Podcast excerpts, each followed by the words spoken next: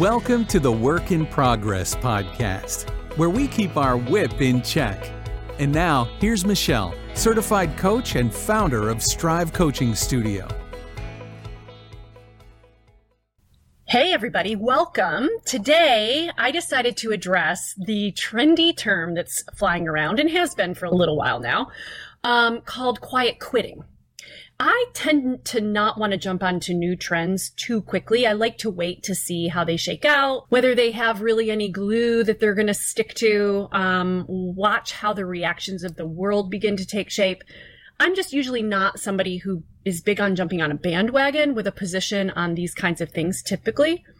But it seems like this one is sticking and growing some legs and maybe even working working itself through right now. So I thought it's worth establishing some points about it from the leadership and pro positive culture perspective that I love to defend every day.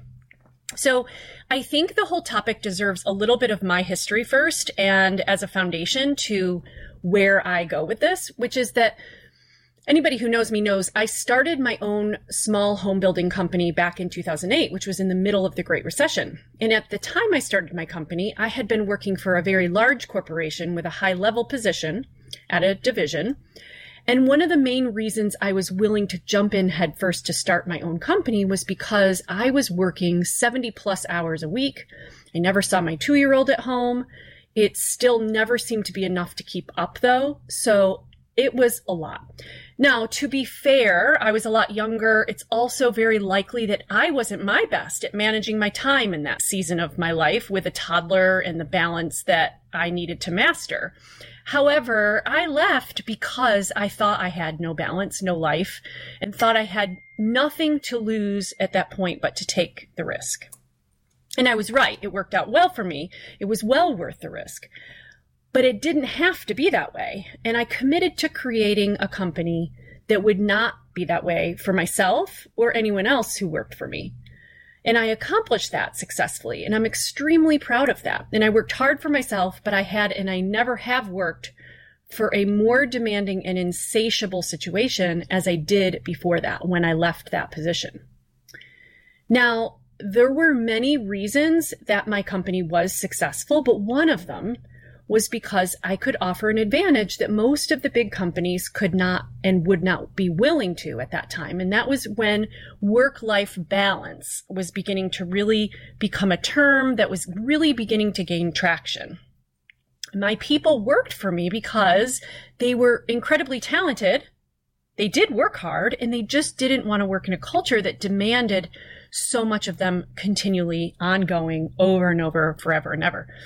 And so that was the beginning of a small movement where there was the big demand for a for culture of companies to improve. Now, some began to make those changes necessary and meet the demands of the employees, and cultures did begin to make shifts in that direction around that time. And then the pandemic hit, and it rocked everything. And while we had no idea what was going to happen or how long it would last, there was one thing that everyone knew that it would never be the same in the workplace again. That the quote unquote new normal was a term that was used before anyone even knew what the new normal was or would be or could be. We couldn't even imagine what that would be. I'm not sure we still know right now as of the recording of this podcast. And in my opinion, quiet quitting is a symptom of what was already brewing before the pandemic that was exasperated by the pandemic through to this other side. Quiet quitting is not a shock at all. It's the voice that's telling the business world, the corporate world, what it's willing to accept. It's putting its foot down. It's standing for a new boundary and requiring more of companies and work life from now on. Add to that the labor and talent shortage reality that every company is facing, and the world is all ears paying attention to that voice. Companies that have been slow to adjust and change their thinking that everything would go back to the way it was before are hearing a message that they weren't prepared to hear, but may be left with no choice but to listen. Now, having a position about quiet quitting isn't the main purpose of this message. Rather, it's worthwhile to outline some of these points and address it for the reality that it's become. If we want to know how to win in the quiet quitter post pandemic new normal world, we must first look at the culture that we stand for as leaders of our companies. What do you value? What is important? If the almighty dollar is the only thing that matters, and maybe it does for you, then I would offer that based on the times that we're in, adjusting your culture and your leadership, your workplace expectations, and more is a worthwhile exercise in an effort to protect and likely even maximize your bottom line. For most, though, as companies, you likely do care about more than that too.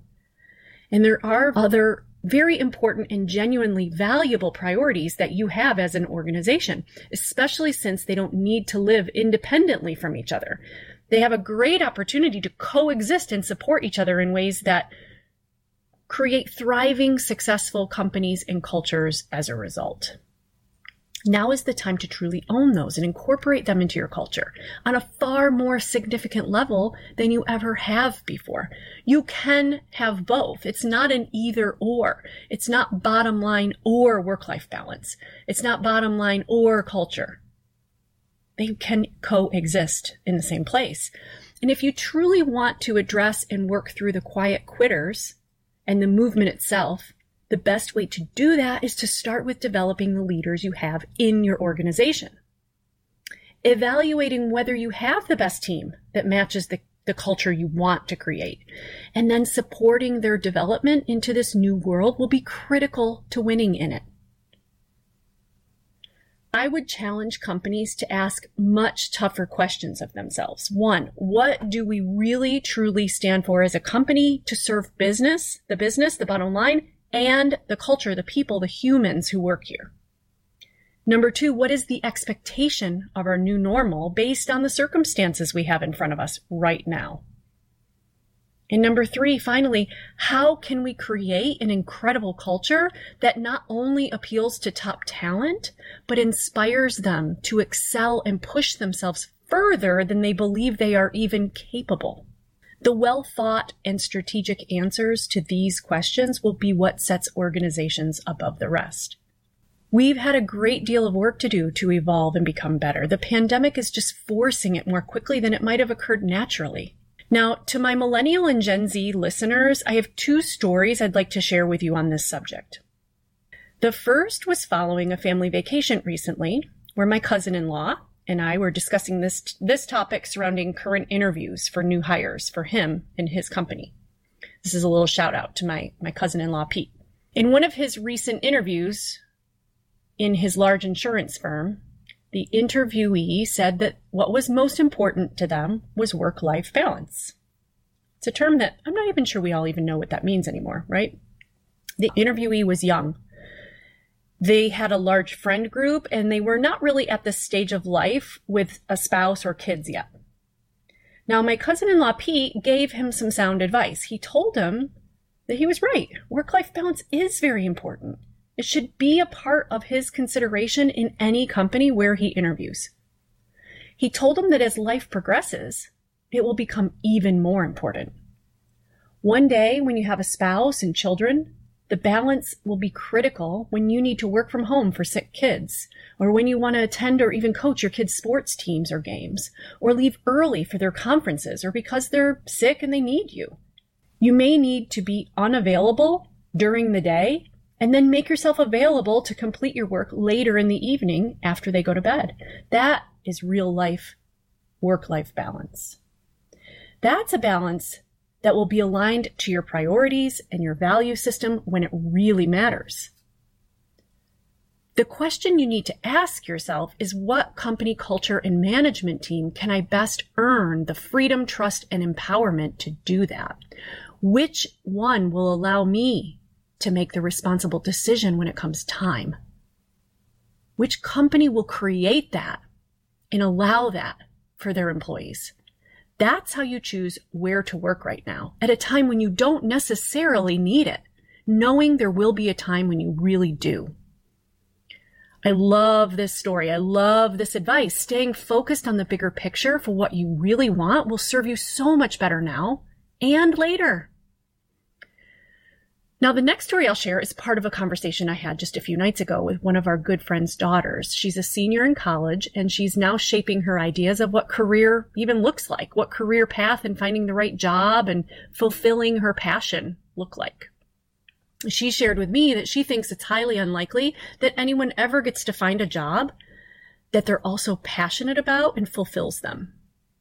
She thought maybe the better strategy was just to get a job and find passion and fulfillment elsewhere obviously she's just at the beginning of going down this path, and she'll learn a lot as she begins to explore all of this. I first told her I didn't believe that to be true at all. And she said, Really? Do you think? She was very surprised. I told her I absolutely knew that finding a career that's fulfilling and fills our passions to be possible, and that I was an example of it, found, having found it not just one time, but twice in my life. I'm living proof of it. I watched her just take that in, knowing I was speaking the truth for myself. And she knows me, so she knows that it is true. And then I went on to say that it's a journey. Don't put so much pressure on the decision. Make a decision, learn from it, create relationships, discover what you like and what you don't, find mentors and role models, and watch what inspires you. Pay attention to yourself enough to recognize when something grabs you and sparks you. That will help direct and guide you. But going in deciding in advance that it won't be possible means you won't be watching and listening when something does grab you. And once you find it, you no longer worry so much about the work life balance that the company gives or offers. You know from your very best and most authentic self what work life balance needs to look like for you and for the situation you choose. And you can trust yourself that you will honor that for yourself when the time comes. And there are so many lessons that apply to all of us. Here's our takeaways. One, just because it's the way it's always been done doesn't make it right. And it doesn't mean it's the only way. And it doesn't mean that's how it should always be done. Right? Number two, define what you really want from your company culture and for your career from the big picture. Defining your priorities allows laser focus without getting caught up in the weeds. And number three, no matter how many hours you choose to work per week, our careers are many times the highest percentage of time we spend doing any one thing. We all deserve to create the life we want within that very deliberately. Now, as for my opinion on quiet quitting, which by the way applies to quiet firing too, they're the same to me. In essence, I perceive quiet quitting or quiet firing as a cop out. It's selling yourself short and it's passive aggressive. It's not coming up from a real and true place of empowerment that lives within you Take your own power back. Live as if you are in control of your own outcome because guess what? You are. You can and you will create the results you have in your life, whether you are trying to or not. So why not have 100% control of your own future and path? You get to decide.